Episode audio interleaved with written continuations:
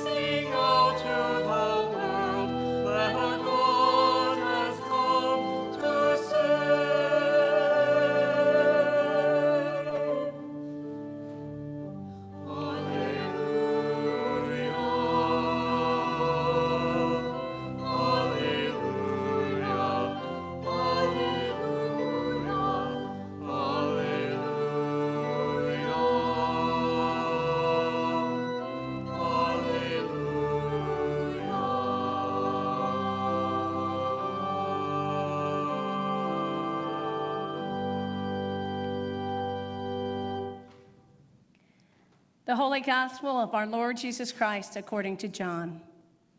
Glory, Glory to you, Lord Christ. Early on the first day of the week, while it was still dark, Mary Magdalene came to the tomb and saw that the stone had been removed from the tomb. So she ran and went to Simon Peter and the other disciple, the one whom Jesus loved, and said to them, They have taken the Lord out of the tomb, and we do not know where they have laid him.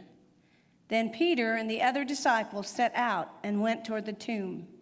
The two were running together, but the other disciple outran Peter and reached the tomb first. He bent down to look in and saw the linen wrappings lying there, but he did not go in. Then Simon Peter came, following him, and went into the tomb. He saw the linen wrappings lying there, and the cloth that had been on Jesus' head, not lying with the linen wrappings, but rolled up in a place by itself. Then the other disciple, who reached the tomb first, also went in, and he saw and believed. For as yet they did not understand the scripture that he must rise from the dead. Then the disciples returned to their homes, but Mary stood weeping outside the tomb. As she wept, she bent over to look into the tomb. She saw two angels in white sitting where the body of Jesus had been lying, one at the head and the other at the feet. They said to her, Woman, why are you weeping? She said to them, They have taken away my Lord, and I do not know where they have laid him. When she had said this, she turned around and saw Jesus standing there, but she did not know that it was Jesus. Jesus said to her, Woman, why are you weeping? Whom are you looking for? Supposing him to be the gardener, she said to him, Sir, if you have carried him away, tell me where you have laid him, and I will take him away. Jesus said to her, Mary. She turned and said to him in Hebrew, Rabboni, which means teacher. Jesus said to her, Do not hold on to me, because I have not yet ascended to the Father. But go to my brothers and say to them, I am ascending to my Father and your Father, to my God and your God. Mary Magdalene went and announced to the disciples, I have seen the Lord. And she told them that he had said these things to her. The gospel of the Lord. Praise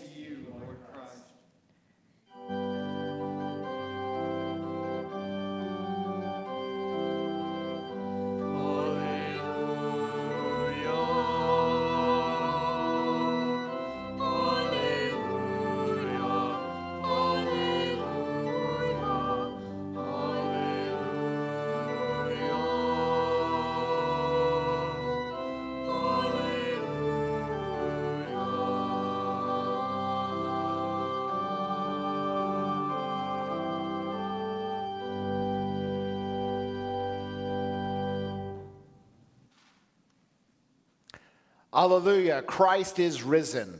The Lord is risen indeed. Alleluia. If this has not been the lentiest Lent that there has ever been, I do not know what it is. If this Lent was a movie, it would be Christmas Vacation. But instead of a crazed squirrel and a dog who's tearing up the house and trees that are burning down, we have replaced those with gloves and masks, toilet paper hoarding, and hand sanitizer everywhere we go. Easter is one of those moments in which we often come together and we have these joyous occasions in which the church is filled with lilies and beautiful uh, colors. The, the, the, choir has worked on their uh, anthem piece that is to rouse within us this deep joy of God's love for us. Children who are put on their Sunday best so that they can get their picture taken as they push other children out of the way so they can get the prized Easter egg. All of those things are not going to be a part of this Easter. And some of us may sit there and rightfully say, geez, Easter has been written, has been ruined. But in many ways, this Easter is like the Easter that Mary Magdalene and Peter and James and John and the others experienced on that first Easter day. It was not a moment of um, extreme joy, it was a moment of confusion, of amazement, and as Mark's gospel tells us, a moment of fear. Today's gospel lesson Mary comes to the tomb, Mary Magdalene comes to the tomb, and she sees the giant rock that has been moved away from where they have laid Jesus. And she finds the tomb empty. Her first thought is not, oh, he must have been raised from the dead. Her first thought is, somebody has stolen his body. Her first and initial reaction was one of sorrow and of pain. And if this morning we are experiencing some of that in the midst of confusion, that is okay. Then we might have a little taste of what Mary Magdalene's Easter was like. C.S. Lewis, when he reflected upon his wife's death, said that it felt like God had slammed a door shut and bolted the door closed. That this was for him the most unbearable feeling of isolation, loneliness, and grief. And it is not uncommon in these times for us to turn to God and say, Why have you done this to us? Earlier this week, in the midst of morning prayer, one of the readings came from Lamentations. And the one who is lamenting to God all but says, God, you have done this to us because of our sin.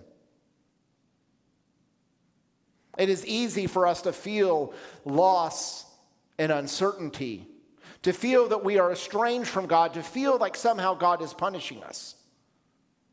Philip Yancey, in one of his books, notes that as Jesus is on the cross and he cries out that prayer of, uh, prayer of dereliction, My God, my God, why have you forsaken me? In that moment, Jesus is unable to bring himself to say, God, my Father, why have you done this? Jesus is unable to call out Abba, Daddy, why are you doing this to me? That Christ felt the same abandonment that we also are feeling now. But God does not leave us in those questions in that place of darkness.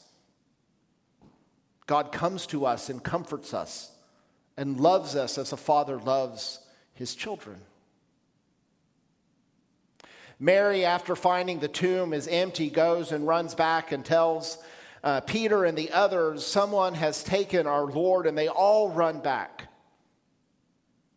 to see if what Mary Magdalene has said is true. And while the disciples go on, Mary Magdalene, who is called the apostles to the apostles because she is the first to proclaim the good news that Christ has died, is sitting there and in tears and is crying. And an angel, a messenger of the Lord, comes to her and says, Why are you crying? Throughout scripture, anytime an angel comes to somebody, the angel says, why, says, do not be afraid. Think about Mary, who was a child, uh, who was a, a, young woman prior to Jesus' birth, was uh, sitting there, and an angel comes to her and says, Do not be afraid. You will give birth to a child. Think about the shepherds who are sitting in the field watching their flock by night, and the angel of the Lord's come to them and says, Do not be afraid. But in the midst of Mary Magdalene's deepest fear and deepest sorrow and deepest pain, the angel does not have a proclamation of do not be afraid. The angel comes to her and says, Why are you crying? Comes and meets her right where she is to tell her that all is not lost. Mary Magdalene realizes that Jesus is alive, that Jesus is present in her life, not in some spiritual way, but in a very real way. The resurrection of Jesus, the fact that the tomb was empty, the proclamation he is not here for he is risen, is that at the heart of the Christian gospel. N.T. Wright says that the first generation of Christians, when they were asked, Why are you a Christian? the straight answer would have been because Jesus was raised from the dead. Whatever that meant However, they understood it, what it did mean is that we are a people who are not without hope. That we are a people who know that God will not leave us comfortless. That we are a people who are convinced that God will not forget us, even when our answers of why are not immediately heard. I know it sounds really ridiculous if you go and you tell someone, hey, you know the person that you saw hanging and suffering from the tree. You know the one that you saw whose side was pierced. You know the one that you saw who was battled, who was battered and bruised. That one, that one came alive. I've seen him. I touched him. I had a meal with him. All the gospels say that it took a really long time for the disciples and the apostles and the followers Jesus to really understand this. John's gospel, Peter, goes back to being a fisherman. And Jesus comes to him and says, Feed my sheep.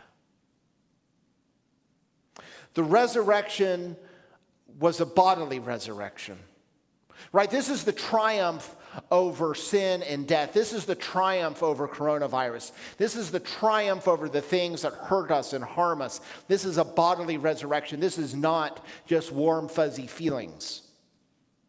This is not the stirring of the soul that we get when we hear the song, Jesus Christ is risen today. This is not the stirring within our soul as we see young children uh, getting ready for an Easter egg in their Sunday best.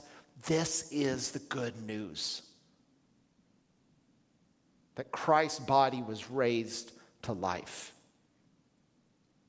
And if God can raise Jesus from the dead, then it says that all the worldly powers, whether they are human worldly powers or whether they are natural worldly powers that harm us, cannot be stronger than God. Heavy stones are moved, Roman soldiers are terrified, and authorities spread to cover up the truth that Christ is risen. Finally, that the resurrection is an act of divine love to those who are undeserved. Jesus appears to a weeping woman, terrified men doubters, runaways, people who don't know their Bible, and disciples who quit the business and go back to their day job, Jesus shows up to them, meets them where they are, and says, Why are you crying? Why have you abandoned? I am here with you, and now I have something for you to do, which is to go to the corners of the earth and let people know that there is nothing that can separate us from the love of God. I have a mission for you, which is to say that love is stronger than death.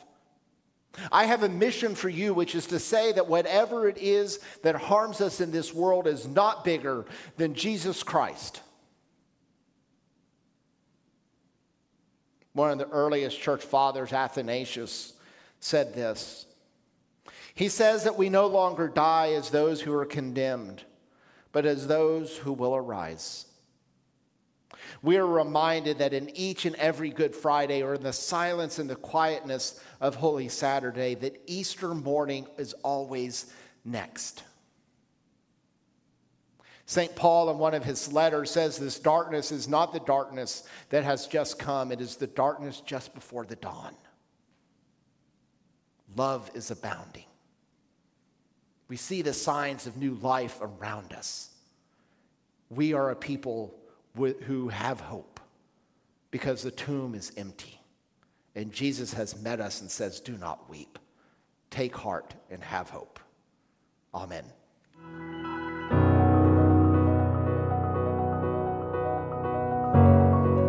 Thank you for listening. For more, go to christchurchtulsa.org, and peace be with you.